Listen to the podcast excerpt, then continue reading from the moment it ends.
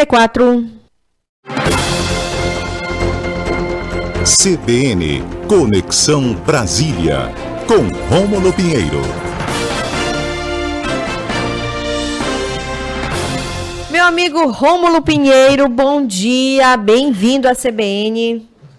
Muito bom dia, minha amiga Tatiana Lobato, que saudade, e hoje também quero mandar um abraço pro pessoal de Macapá. Sim. Márcia, muito prazer, e esperamos nossa coluna muito boa hoje. Bom, vamos... Receba um abraço, bem-vindo.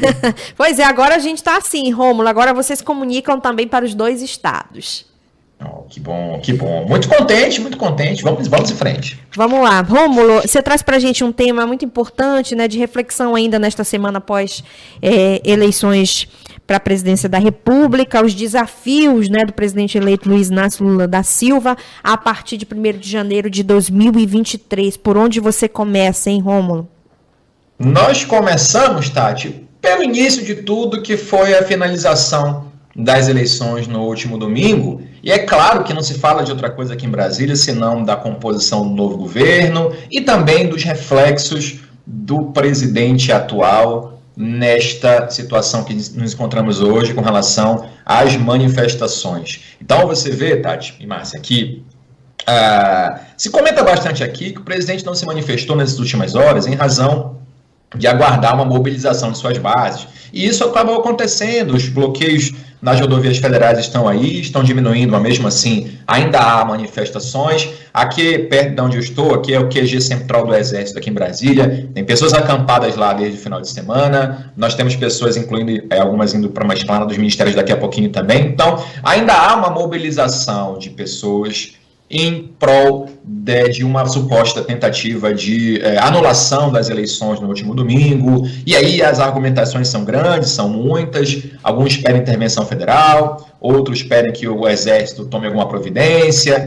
e nessa salada de coisas, né, nós temos muitas reclamações de quem não aceita o resultado ou não aceitou o resultado do último domingo. O que ocorre é que aqui em Brasília, e é uma coisa que eu sempre falo, e o pessoal de Macapá vai ficar sabendo agora, é que aqui em Brasília, o pessoal mais bobo troca de meia sem tirar o sapato. Ou seja, as composições, a principal composição política aqui vai se amoldando dentro do mais perfeito pragmatismo que a gente conhece aqui na capital federal. Ou seja, muito embora nós tivemos uma eleição em que grande parte do Congresso Nacional foi de candidatos envolvidos ou engajados com pautas mais conservadoras, como o próprio partido do presidente, o PL, que elegeu 99 deputados, lideranças de extrema-direita ou de direita também estão com grande poder na Câmara e no Senado. Muito embora isso aconteça, o presidente eleito não deve encontrar tantas dificuldades assim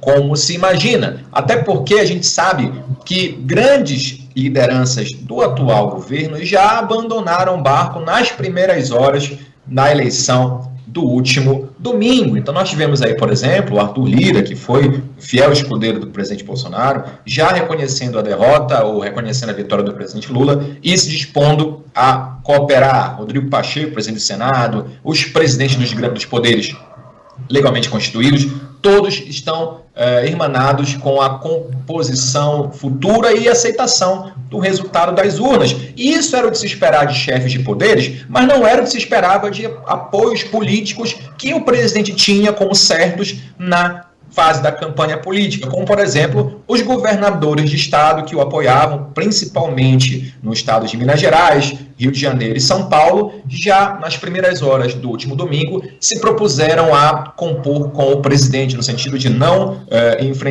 opor em um embate mais direto. O governador eleito de São Paulo, Tarcísio de Freitas, inclusive, falou que tende a conversar com o governo. O governador Romero Zema também, que apoiou o Bolsonaro no segundo turno, falou que vai também auxiliar o governo naquilo que for de interesse do partido. Então, nós vemos aqui, politicamente, uma desmobilização das massas, ou, aliás, do apoio que se dava ao presidente até o último domingo. E é claro que, pragmaticamente, no Congresso Nacional, nós já temos acertos pré-determinados, até porque esse próximo governo não pode ser focado em um governo extremamente ou exclusivamente da esquerda, a gente sabe que só foi possível a eleição desse atual do presidente Lula em razão da composição que ele fez com partidos de centro e até mesmo partidos de direita. Você vê que na composição do próprio candidatura, ele chamou Geraldo Alckmin, que vai ser agora o responsável pela equipe de transição. Então, é nesse aspecto que a gente comenta, a gente traz para o nosso ouvinte aqui, que não esperem um governo voltado a esse lado somente, porque a composição se faz necessária, a própria composição política aqui na capital já está se mobilizando para dar base de suporte para o governo. Deputado Antônio de Paula, que foi um dos mais contumazes críticos do presidente do candidato Lula, falando que ia meter bala, que ia mandar, enfim, coisas absurdas, já se predispôs aí a fazer uma oposição propositiva ao governo novo. Então, nós sabemos que essas composições mais pragmáticas vão acabar dando alguma base de suporte ao atual governo para os próximos anos. E a gente sabe também que é dever nosso cobrar, que o que ficou muito claro é que essa fanatização, por um lado ou por outro, acaba cegando as pessoas para evitar os erros do próprio governo. Então, o governo que entra agora é um governo que nós, cidadãos, devemos cobrar e não simplesmente ficar fanatizando todos os atos, ou aquilo que as pessoas chamam em geral aqui, no português mais claro,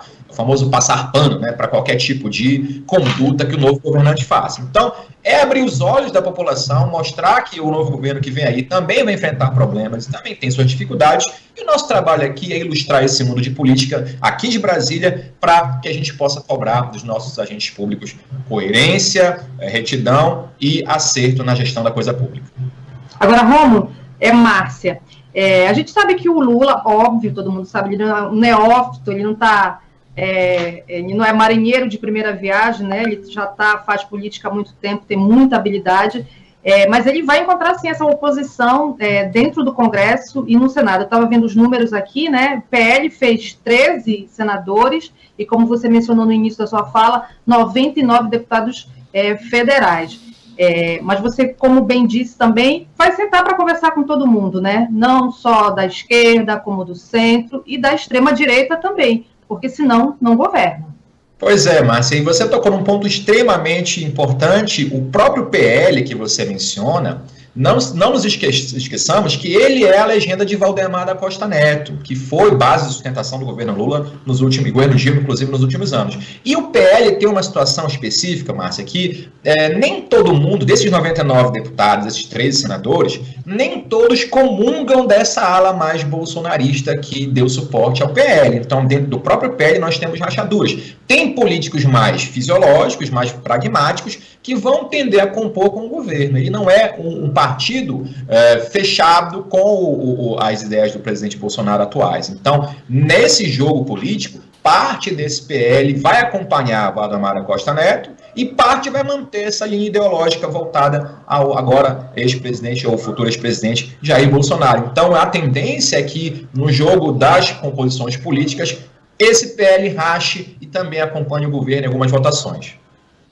E, Rômulo, para a gente já ir caminhando para o fim da nossa conversa, né, sempre muito importante esse seu ponto de vista a partir do que está acontecendo aí em Brasília. A gente também está acompanhando os diálogos, as discussões. Ontem, o presidente da República, Jair Bolsonaro, se manifestou, fez uma fala de 2 minutos, e em trechos da sua fala, em nenhum momento citou o presidente eleito Lula, mas agradeceu aos votos que teve, e ali ele legitimou esse resultado também. Você falou muito bem que logo após o Tribunal Superior Eleitoral anunciar a eleição de Luiz Inácio Lula da Silva, as instituições como a Câmara, como o Senado Federal, através de seus presidentes, legitimaram também o resultado das eleições. Essa tem sido a fala também de muitos governadores, no sentido de as eleições acabaram, a partir de agora vamos trabalhar, e trabalhar com diálogo junto ao governo federal. E eu pontuo aqui que a comunidade internacional, através de chefes de Estado, né, de vários países, também legitimaram esse resultado, reconhecendo a democracia, a consolidação da democracia brasileira, logo após o pleito. Inclusive, o presidente eleito Lula deve participar da COP27 já no próximo domingo no Egito, a convite dos governadores da Amazônia Legal, do consórcio de governadores, e também a convite do próprio presidente do Egito, né, o país que vai sediar a COP27, ou seja, Houve um grande, várias manifestações que legitimaram o processo eleitoral brasileiro, o resultado das urnas. Pois é, Tati. E política, não existe vácuo de poder. Então, você vê que essa mobilização do establishment político e jurídico aqui na capital e internacionalmente também, vem legitimando as eleições do último domingo e deixando ainda mais fraco qualquer tentativa de recontagem de votos ou de eventual anulação do pleito de domingo, deixando politicamente o presidente Jair Bolsonaro numa situação em que dependa de uma eventual manifestação das suas massas, mobilização de suas massas, mas sem esse respaldo das instituições ou de uma grande, de um apoio e suporte das Forças Armadas, que não estão também mobilizadas a qualquer tipo de aventura, não se tem nenhuma possibilidade, então, de reversão do quadro que já há. Com o passar do tempo, essas mobilizações tendem a diminuir, seja por pressões das autoridades públicas, seja até pelo próprio arrefecimento que o discurso do presidente deu a eles, a tendência é que isso vai se desmobilizar e os próprios governadores já estão mobilizando as suas polícias militares para a desobstrução das vias, o que o presidente não contava com alguns governadores que eram de seu apoio. Então, a tendência que a gente aguarda, espera, é que essas manifestações vão ser finalizadas nos próximos dias e se possa fazer uma transição adequada para o próximo governo, até porque essa transição já vai ser muito difícil. Já se tem notícia que não há uma bomba, por parte de Ciro Nogueira, inclusive, que é o chefe do governo, já há uma predisposição a conversar, mas a gente sabe que, tecnicamente, muito embora seja baseada em lei, essa transição vai ser complexa, esses próximos 2 meses tendem a ser muito difíceis para o próximo ano de 2023. Rômulo Pinheiro, muito obrigada por essa conversa aqui com a gente, com os nossos ouvintes da CBN Amazônia, do Pará e do Amapá. Obrigada, bom feriado para você. Muito obrigado a todos, um forte abraço, até a próxima quarta. Tchau, tchau. Até a próxima quarta, isso que o Rômulo está pontuando aí em relação...